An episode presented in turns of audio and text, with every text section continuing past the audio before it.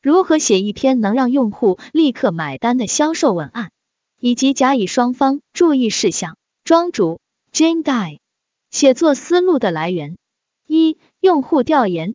大家写作遇到的最大问题是不是一开始雄心壮志，感觉有万般思绪，提笔之后却觉得无从下手，在电脑前一熬几个小时，文案没有几个字的输入。好不容易你将文案写好，给同事传阅，同事却不知道你想表达什么，只能用迷惑的表情告诉你，我完全感受不到你的场景。同事之间还比较好沟通交流，如果你作为乙方给甲方看这样表述不清的稿子，甲方会很抓狂。我要的是 A，你给我的是 B 加 C。虽然甲方爸爸永远要求五彩斑斓黑，光灿琉璃白。但作为乙方，就是要将甲方的想法落实，所以我们应该怎么做？在这里，我很同意云友 Becky 所提到的，要组织一个内在逻辑。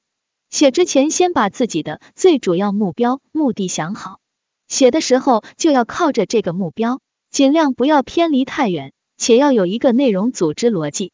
文案的大纲，我们可以用观点、案例、总结方法的模式，这也是我所学到的。但是所用素材不能没有用户需求的佐证，这里就需要我们做市场调研了。克劳德霍普金斯的文案圣经有没有人了解过？这本书的作者是现代广告的奠基人霍普金斯，在广告业的卓越贡献，被美国第二十九任总统哈丁总统延揽入阁，被任命为美国航运局主席。这本书畅销九四年。美国一百七十二所广告院校指定必读之书。书中有句话，我想分享给大家：作为一个合格、想要变优秀的广告人，市场调查是广告的第一步。最终要得到消费者的内心真正的诉求，而不是去迎合广告主。因为是消费者买单，而不是广告主。对于消费者来说，让他们掏钱是一件很不愿意的事情。所以市场调研不但能帮你了解用户，更能帮你了解竞争对手，更是帮你积累你的销售文案素材。原有金哲提到，我读过李新平的成品副作用，感觉也挺能受益匪浅的，所以也借此机会推荐给大家。他能把不同的产品真的是描绘的特别美，有些词语句子可能平常人都不会想到这么用。这本书我还没有读过。准备之后拜读，但这本书里提到的应该是运用五感加场景，运用最小颗粒进行描述的，让用户迅速带入，这也算很重要的技巧了。所以，我们做市场调研应该带着自己的目的去寻求答案，不要把调研的问题设置的太空泛。大家还记得苏格拉底的灵魂三拷问吗？你是谁？你从哪儿来？你到哪里去？调研也可以有这样的核心问题，在这里我分享一个类似的方法，六个灵魂拷问完成用户调研。调研的核心就是把自己当成用户，把用户会想到的问题都问一遍自己，再通过所有的渠道进行内容的收集。一，你的用户是谁？二，你的用户为什么要买你的产品？三，你的客户在买你的产品之前都尝试过哪些其他的解决方案？四，为什么客户最后要选择你的产品？五，用户在试用你的产品感受是什么？六，最终用户在你的产品中获利了什么？二，如何使用用户需求？那么我们下一个要调研的问题就是用户使用产品是怎么样的？这里我推荐一个产品课程。是辽宁大神的课，在刚刚提到的六个问题中，最后一个问题就是用户使用的结果是什么？他们从我们的产品中获利了什么？其实这完美灵魂六拷问就是市场调研的基调。定了基调，我们是不是得去找内容了？刚刚我们也说了，现在信息很发达，几乎不存在信息差的问题。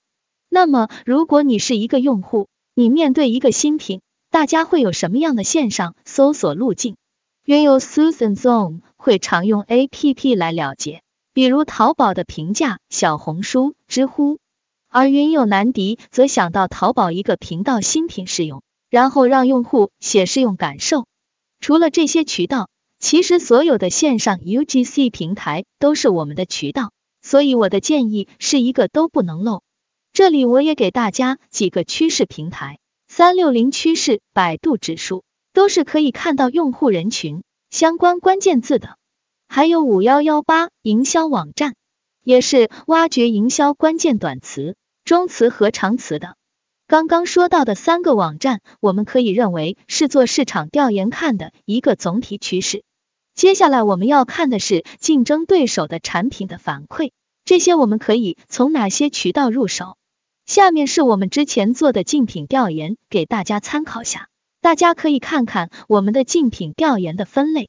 有了这么多的调研素材，最后还需要我们给出结论。其中用户反馈最多的问题、痛点、关心点，就是我们文案卖点的重心了。调研的核心就是把自己当成用户，把用户会想到的问题都问一遍自己，再通过所有的渠道进行内容的收集，通过内容的收集锚定我们自己产品的核心卖点，一至二个足矣。现在有了这么多的素材累积，大家觉得还会有灵感枯竭吗？建立产品特色，一同质化解决方案 FAB，产品没有特色。就是我们刚刚说的产品同质化，破局是迭代开创新品类和聚焦某一品类。那么如何在文案中得以体现？我们是不是要先去区分下使用用户需求还是用户痛点作为卖点提炼呢？大家觉得是用用户需求好还是用户痛点好呢？云友潇潇认为关注用户痛点更好，因为可以找到用户痛点，可以找到和用户的共频点。之后找到用户痛点，就可以找到和用户的共频点。是的，用户需求基于马斯洛需求，其实我们日常生活品基本包含了这些需求。对于用户来说，感觉就是隔靴搔痒，只有痛点才会瞬间触发用户大脑的鳄鱼脑部分，让人瞬间产生行动的信号。原有 Susan Zong 提到，作为一个顾客。如果卖家一直在告诉我需求方面的内容，我会感觉哦，别的产品也可以帮我达到这个需求。但如果是痛点，我会感觉对，就是它。这种方法其实医美用的很多，容貌焦虑造成很多女生过早触及整容。还有在教育领域，总不能让孩子输在起跑线吧？美妆也是，用着最贵的 XX 霜，熬着最晚的夜。对自身比较关注和敏感的人，往往容易过度焦虑。对此，最近有本书叫《钝感力》，我推荐大家看一下。说到这里，云友 Susan Zong 提出了一个问题，我有一个困惑：焦虑营销和痛点营销两者到底有什么区别呢？在我看来，这就是边界的问题。比如说，焦虑营销的反面案例：三十岁 XX 前，你还没买房买车，你就。这其中有明显攀比，鼓吹的内容就有点焦虑营销。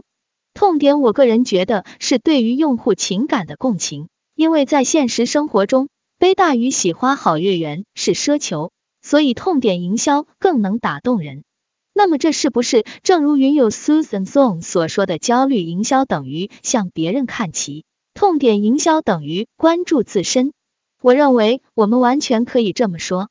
不知道大家是否看了贾玲的电影《你好，李焕英》，这就是一部很优秀的痛点营销电影案例。父母与子女之间的代沟就是痛点。贾玲用了一个全新的视角，回到父母的身边，经历父母的一切来进行诠释，用润物细无声的方式进行表述。我们也比较认可，尽量用用户痛点来进行文案卖点提炼。接下来我们就可以用 FAB 法则了，F 等于 feature，A 等于 advantage，B 等于 benefit。这些其实严格来说都和用户有关，所有的产品都是要服务用户进行盈利的。这其实很好理解，比如大家为什么要买那么贵的护肤品？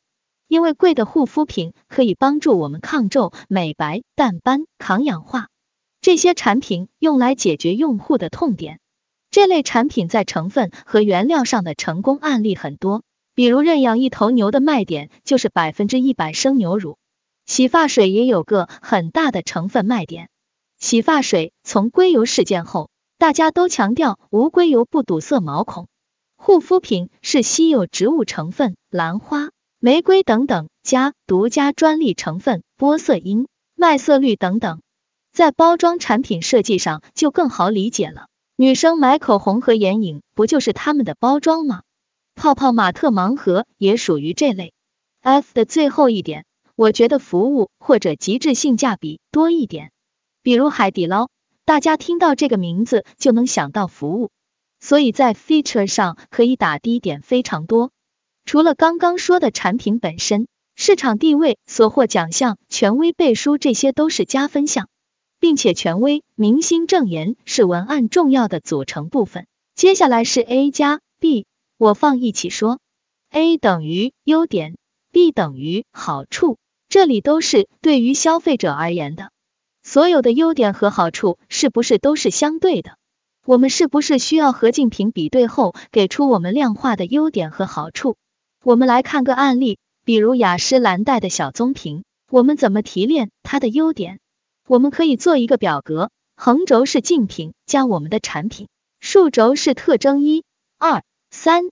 雅诗兰黛首先的优势是护肤品巨头品牌出品，第二个优势是它有了十几年的研发经验，核心成分二裂酵母是它第一个使用的。这是不是就可以提炼到成一个核心优势了？二裂酵母对应我们刚刚说的 F 里的成分，它对应的用户痛点是什么？是不是就是用户皮肤屏障受损、不稳定、吸收产品不好？所以通过用户痛点挖掘，它是不是就迭代创新了一个新品类基底精华液？最后一个 A 加 B 就是它近十年的销售业绩。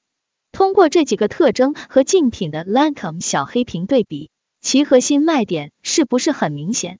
大厂十年不断迭代研发，肌肤前导精华液解决用户不稳定导致的后续产品不吸收，所以只要聚焦这几点，持续进行文案输出传播，就形成了用户的强记忆，这样品牌独一无二的价值感也就被塑造出来了。吸引人的开头怎么写？一做一个有内涵、吸引用户点击的标题法则。大家现在看公号推文一般会给多少的时间？原有 Susan Zone，如果是我新标的，我会花十分钟，但如果是普通的，可能两三分钟。那什么原因会让大家不想继续看一篇文章？云有难敌，内容冗长的文章，因为急躁的时候也没耐心看。原有 Susan Zong 则认为。文章排版乱，并且内容杂没逻辑的文章不会想继续看。二、激发用户兴趣的开头需要场景的描述。一般来说，标题和第一段是非常重要的，这对吸引用户关注起到重要作用。所以这里会有一个很有趣的想象，叫代入和词语的能量。文案的初衷就是探知用户痛点，给到用户解决痛点的希望。首先，我们得让用户迅速代入。那么怎么代入呢？大家以后可以多观察，好的文案用的最多的人称代词是你和我，这样感觉用户的指向性很强，就像是两人之间的对话。除此以外，大家有没有印象深刻的广告语？我对 Nike 的 Just Do It 印象很深刻。Nike 的广告语很直白，是不是会让我们想马上行动？这个就是不同词性的能量决定的，所以我就抛出结论：词性的能量是动词、名词大于形容词，尽量使用动名词，这样可以迅速调动用户的冲动进行下单决定。特别是在标题的部分，开头可以用大量的你我进行用户熟悉的生活场景的描述，但不是很建议上来就用权威背书。信任没有产生的情况下会有反作用。开头的场景描述，我们可以用到刚刚小伙伴说的细颗粒的五感描述，在文案中使用到听觉、视觉、嗅觉、味觉的描述，形成立体的画面，让用户很直观的代入，熟悉感产生，才会有信任感。关于文案写作，冷云也向我们分享了他的一些甲乙双方合作心得。但这个合作方式不适合新人，适合有经验的人。先问大家，在与甲方谈内容时，我们是站在谁的立场去谈内容，以及作为乙方会对甲方说 no 吗？关于这个问题，在绝大多数时候，甲乙双方合作，乙方似乎只能听话了。其实不然，主要在于下几点：一、你自身的专业度，写作更多是靠平日积累，突击只能抄袭加搬运加套路，作品很难打动人心。日积月累包括了平时大量阅读，但现在很多人不阅读书籍，很多人只会搜大家都在搜的网站，导致雷同性强，都是积累不够。并且我建议大家多阅读杂书，也就是不仅局限于教你如何写文案或者广告语的书，也多看各种风格的文学作品，在写作风格上能树立自己的特色。二，我一般写产品。会以顾客身份去店铺体验，甚至自己花钱购买对方的产品。很多人不会做这点，因为费时也费钱。但我会做，所以会让甲方觉得敬业。三，我不会站在甲方或者乙方立场和甲方讨论内容，我永远站在读者角度看内容。比如，甲方都希望呈现完美的自己，我每次都设法说服他们体现真实的自己。后者是站在读者角度看的，换句话说，没有产品是完美的，所以适当的他们可以有小缺憾。当然，怎么表达是语言技巧问题。四，我会向甲方说 no，如果我认为不正确，我与甲方的合同会标注有几点：首先，不可以对产品夸大其词，也不可以以内容不符合所谓的甲方要求而拒绝稿件，从而拒付尾款。关于修改次数与反馈时间的限制，最多修改三次，且必须几日内回复，否则视为默认。在做这些前，我与甲方会就内容有充分的沟通，写作目的、大纲、关键词、行文风格，我都会发给甲方，得到确认后再动笔。我虽是乙方，但并不因此把自己放在弱势方，认识到这点很重要，即尊重专业与读者视角。而不是一切以甲方要求为标准答案。但如果你是新人，就需要先积累自己的经验与专业。沟通过程中需要尽量以甲方的意见为主。等你的文章有公司愿意用五位数支付，你就可以再谈上述要求。另外，写作技巧上，除了前面说的技巧，有一个很重要的技巧就是讲故事。针对中高端产品，主要是讲故事。针对低价产品，主要是实惠加功能加价格，最后还有自身定位。其实每个写手定位不一样，我的定位是专业而不是流量，所以我也从不刷任何数据。如果对流量有需求的，还需要带上营销策略在内容里了。总之，根据自己所擅长的与定位，找到适合的甲方进行合作。